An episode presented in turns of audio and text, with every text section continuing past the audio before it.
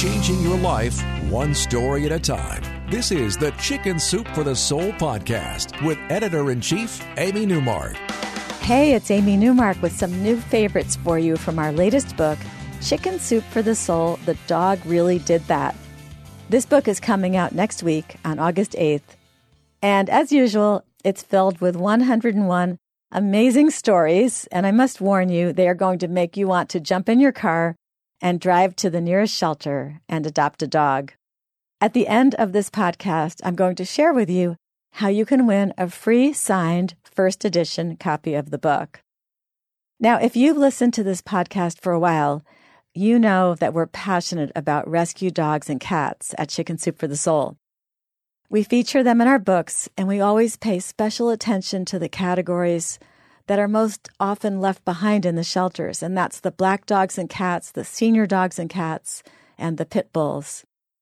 And what we learn from all these stories about adoptions is that it's never a one way street. Everyone tells us how much their adopted dogs and cats contribute to their lives, and how often they feel their rescued pet really rescued them instead. Gwen Cooper tells us about her remarkable dog in a story about the time that Gwen injured her foot in gymnastics class when she landed on the spring at the edge of a trampoline.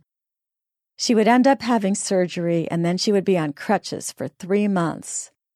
The first day home after the surgery, Gwen got out of bed and using her crutches, she made her way to the bathroom. And her terrier, Buddy, who was glued to her side, followed her and the weird thing is, he wasn't using his right rear leg. He was only walking on three legs. Gwen asked her husband if, while she was in the hospital, he had noticed the dog getting injured, and he said, no, the dog had been fine. And they felt Buddy's leg, and it felt normal, and he didn't seem to have any pain as they were touching the leg.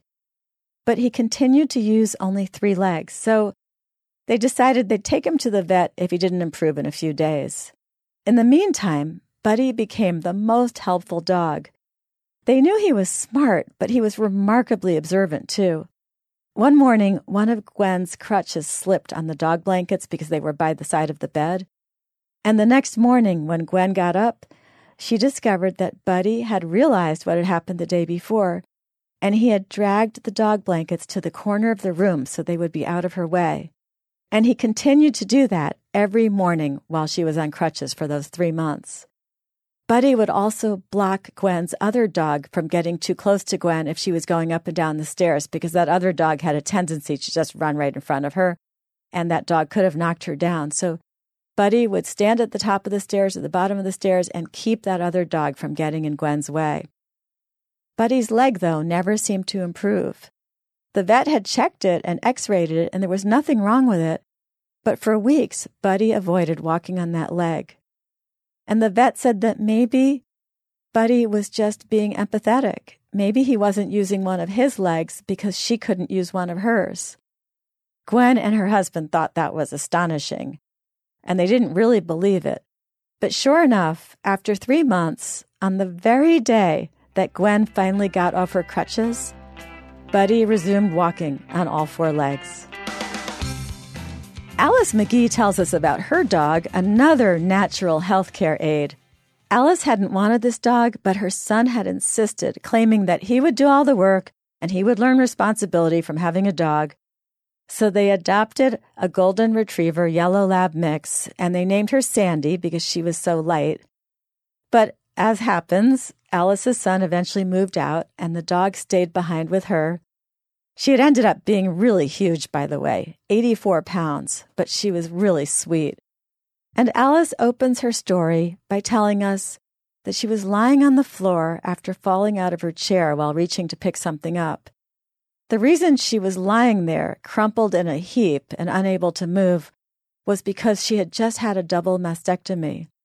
She couldn't yell loud enough for her husband to hear her because he was out in the garage using power tools and she couldn't stand up because she needed something to grab onto. And then all of a sudden, Sandy, that puppy, which was now a full grown dog, was there licking her face. And then Sandy figured out what to do. Without any prompting from Alice, that dog walked over to the kitchen table, pulled out a heavy wooden kitchen chair by using her teeth, and then pushed that wooden chair across the room to where Alice lay on the ground. And then the dog positioned the chair just right so that Alice could grab onto it and pull herself back up. Alice couldn't believe it. Her dog was a natural healthcare aide and a hero. But as soon as Sandy had brought her the chair, what did the hero do? She just lay back down on the rug and took a nap. So that's a sneak preview of our new book, Chicken Soup for the Soul The Dog Really Did That.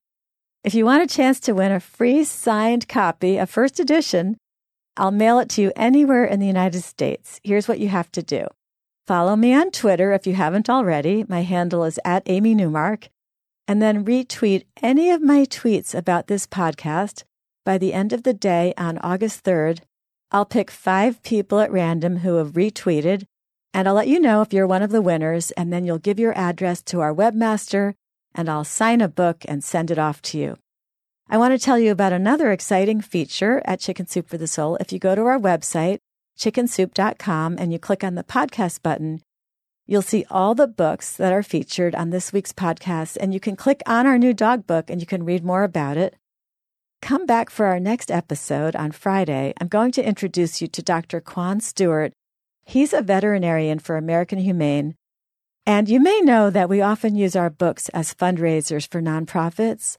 And American Humane, which has been looking out for the safety and welfare of animals for 140 years, will be receiving royalties from the new dog book that I mentioned today. And Dr. Stewart will be explaining some of the things that American Humane does, including what they do to respond to natural disasters where they swoop in there and help reunite people with their lost cats and dogs.